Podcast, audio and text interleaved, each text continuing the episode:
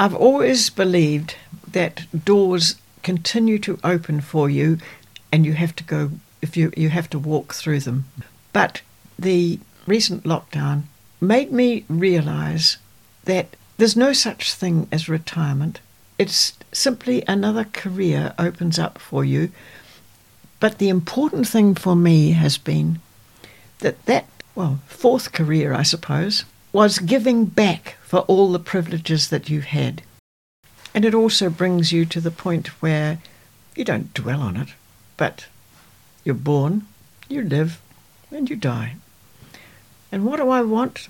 All I want is to be remembered for having lived. Hmm. Don't mourn me. She lived.